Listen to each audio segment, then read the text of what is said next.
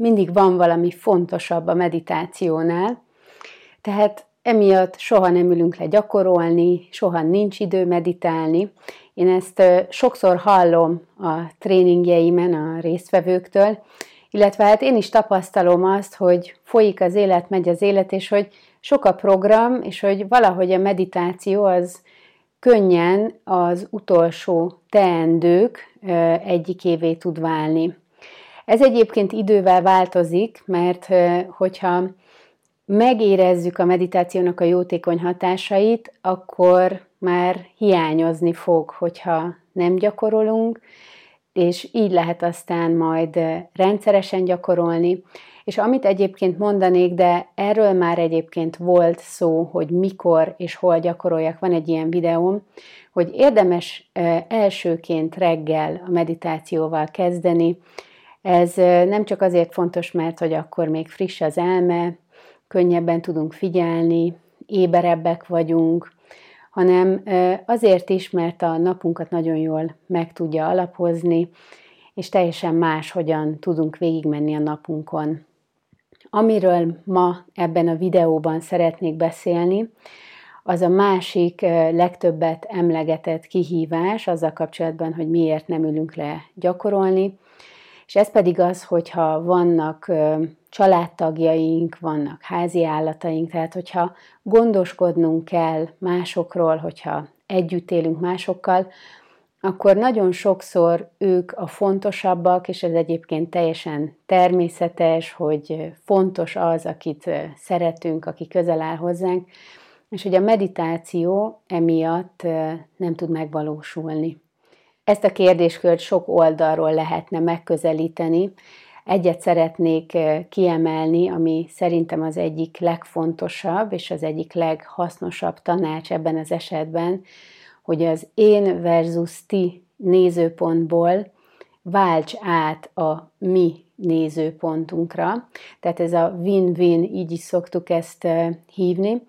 Van egy ilyen gyakorlat, amit a haladó érzelmi intelligencia és együttérzés tréningemen csinálunk a résztvevőkkel, a csoporttal, hogy sorolt fel magadnak a napi teendőidet, de egészen a legkisebbektől, így a legnagyobb, akik legfontosabb, akik reggeltől estig, például az, hogy felkelsz, az, hogy fogat mosol, az, hogy kávét főzöl magadnak, tehát, hogy ilyen részletességgel, és aztán írd mellé az, hogy egy 1-től 5-ig terjedő skálán mennyire magadért csinálod ezeket a tevékenységeket.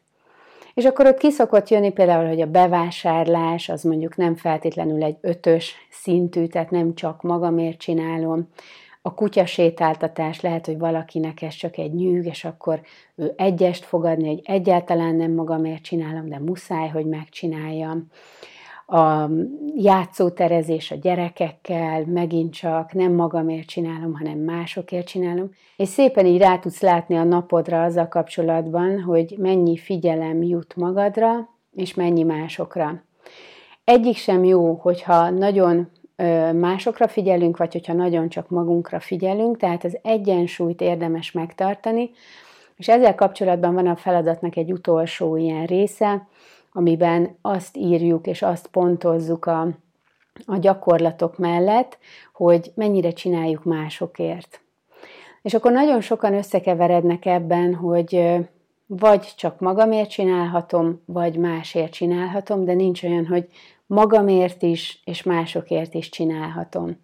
Pedig egyébként ez az együttérzésnek az alapja, hogy én is ugyanolyan fontos vagyok, mint mások is, és hogy mások is ugyanolyan fontosak, mint én.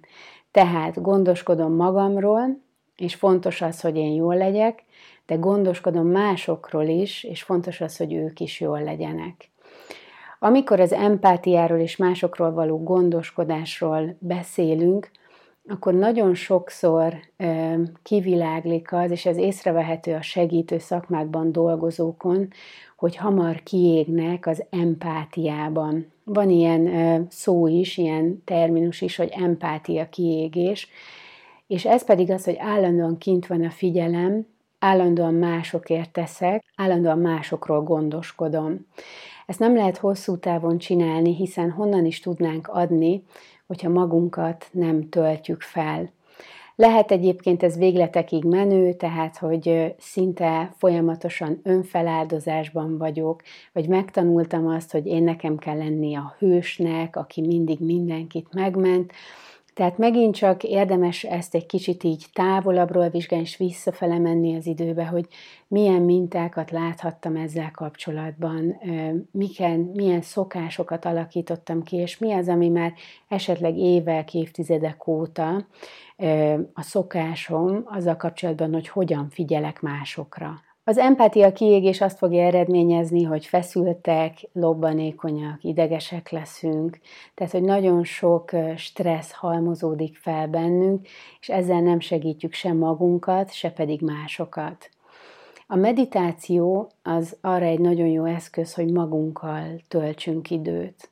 És érdemes ezért megvizsgálni az együttérzésnek a rendszerét is.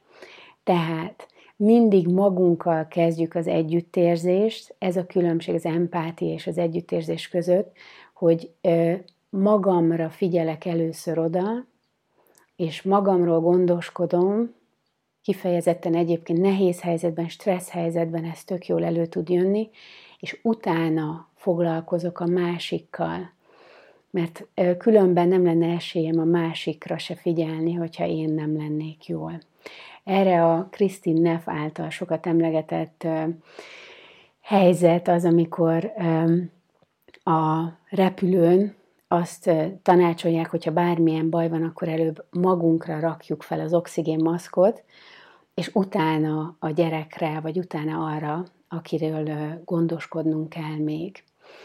Tehát az együttérzés az magunkkal kezdődik, és ez lehet win-win szituáció, tehát lehet a mi nézőpontunkból csinálni. Én azért meditálok, hogy aztán kiegyensúlyozottabb legyek, hogy jobban legyek, és így aztán egy kiegyensúlyozottabb anyukát, feleséget, gazdát, stb. munkatársat fognak kapni a hozzám közel állók. Ezt jelenti egyébként az adni és a kapni egyensúlya, hogy belülről adok, és hogy először magamnak adok.